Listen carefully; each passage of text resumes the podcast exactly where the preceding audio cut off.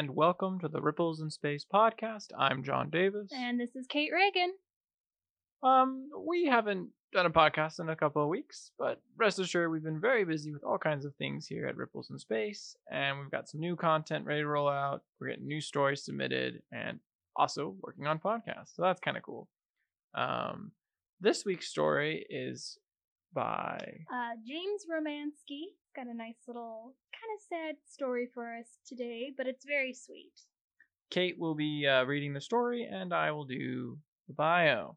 So thank you for joining us, and get ready for The 50th Bridge. James Romansky is a graduate from New Mexico State University with a few publications under his belt, including a comic book and a handful of short stories. The 50th Bridge by James Romansky. Jake's eyelids wavered under their exhausted weight. They were heavy, heavier than they had been in weeks. He fought against the weakness of his lids until they were open. The room around him was dark. The drapes and curtains were drawn in a tight close. Faint light crept through, only to be snuffed out by a drab carpet. His heart monitor seemed lower than it had ever been.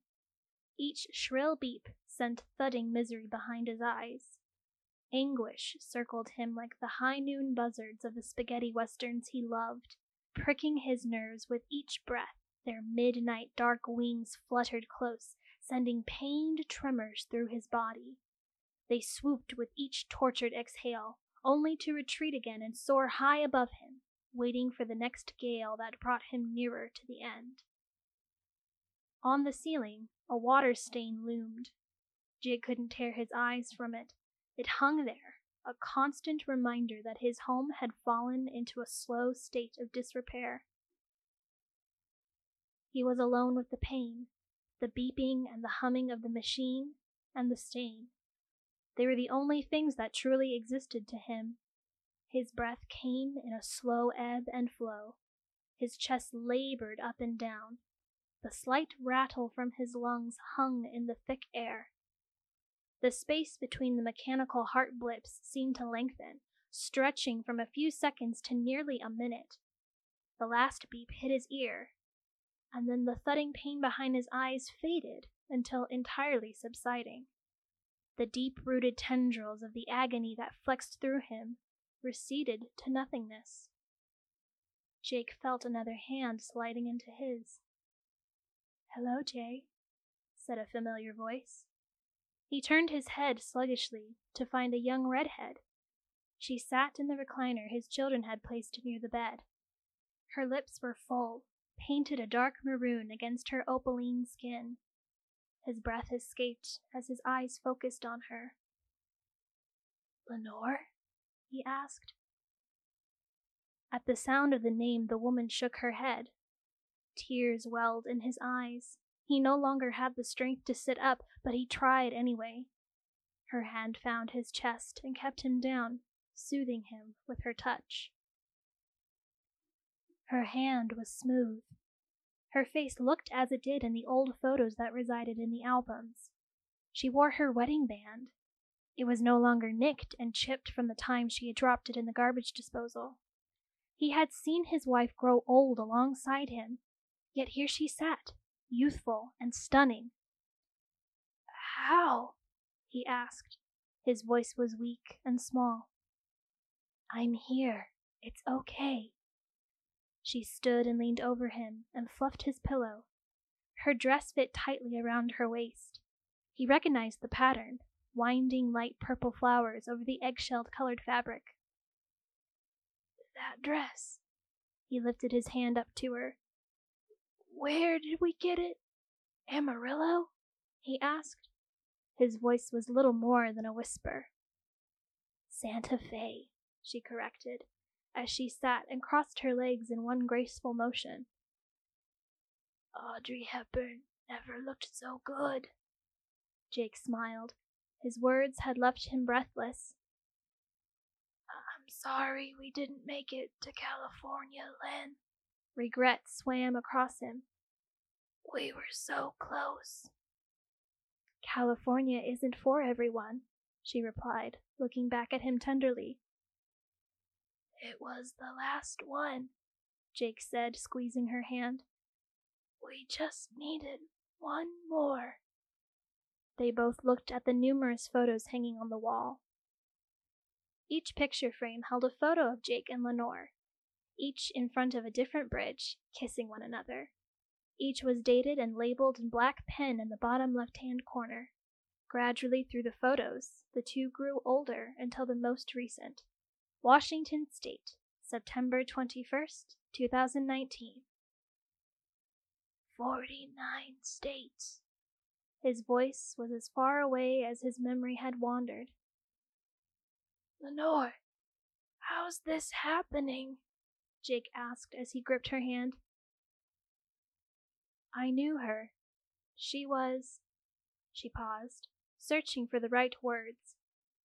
Unlike all the others before her, some lights are hard to put out. I don't understand. What are you talking about? he asked, puzzled. Everyone sees the thing they loved most in this life, she simply stated. You loved Lenore. You don't sound like yourself, Jake observed. Her eyes held tenderness, but not the love he had come to know so well over the decades. Her smile was the same, but lacked the laughter that always followed closely. I know, she said. I can only get so close. She pursed her lips and traced her crimson hair behind an ear. You really aren't her, Jake realized. She shook her head slowly. His eyes outlined her perfected features. Her skin held no blemish. The freckles she had accumulated over her life had faded, nearly unnoticeable. Her hand, holding his, lacked the scar, the one that usually resided over the top of it, a perfect line of dark tissue, a burn by the oven only a few months into their marriage. She lacked all the things that made up the woman he spent his life with, everything that made her human. Who are you? he asked. I don't remember all the names, she said dismissively. Lenore and I met here, motioning toward the room around her. After you two returned from Seattle, she didn't say much. Usually, people have so many questions at the end. They plead or sob, but not her. She asked one question. That was all. Her eyes found their way to the photo on the nightstand Jake and Lenore. We sat for a while until the sunrise. When she was ready, I took her, she stated. Her eyes were steady and focused on his. Peaceful, she assured.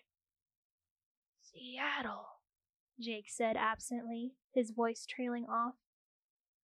In the months after he had gotten sick, she took care of him.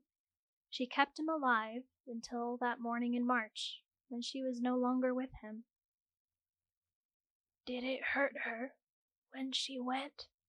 His voice cracked as the memory of waking next to her flooded over him. Lenore's eyes had peacefully watched the window, forever painted as his last moments with her. The end always does, but she never let go of your hand, not once, she said, shaking her head and holding up a finger. Plum nail polish, Lenore's favorite. Not till she was gone. She left him with the machines alone. What did she ask? Jake pushed the stained memory from his mind. She wanted to know if I was lonely. Sadness snuffed her kind smile. Jake saw her retreat, glancing down and away from him. She smoothed the lines of the dress, and there was a long pause between the two of them. No beeps from the machines, no ambient noise. No one else has ever asked that, she said finally, in a somber tone that Lenore never carried in life. Jake patted her hand tenderly, becoming aware of how old his own looked in comparison. He lifted her chin so she could meet his eyes.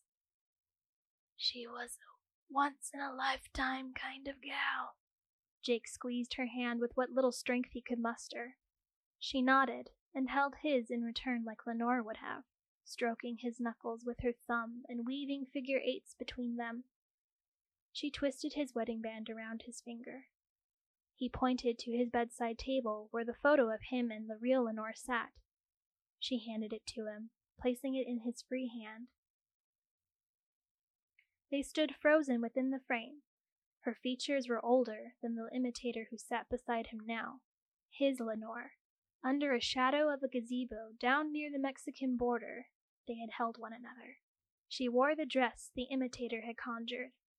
She kicked out a leg behind her and was kissing his cheek. He smiled, the genuine grin she always drew out of him.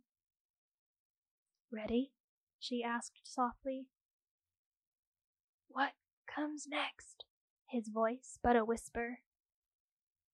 It's time, the imitator answered, giving his hand a soft squeeze. Will I see her again? Jake asked. He spoke a little louder than his breathing had become. I don't know. I am only in charge of the bridge, she said. Her voice sunk, and she leaned over him. She kissed his forehead lightly, the way Lenore always had. Goodbye, Jay.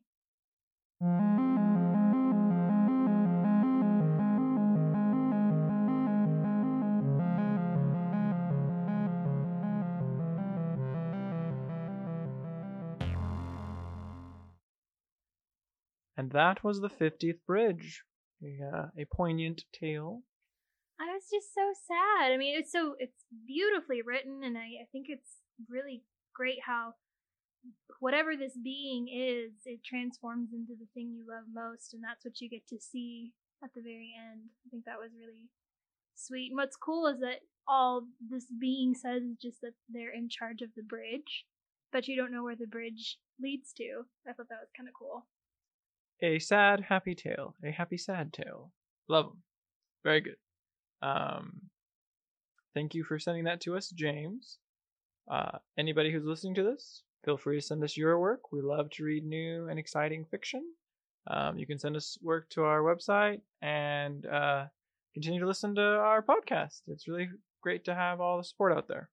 Yes, so thank you guys for listening, and we hope that you'll be tuning in in the uh, weeks to come. We've got some new exciting things on the horizon. From all of us here at Ripples in Space, thank you and cheers from the void. Bye.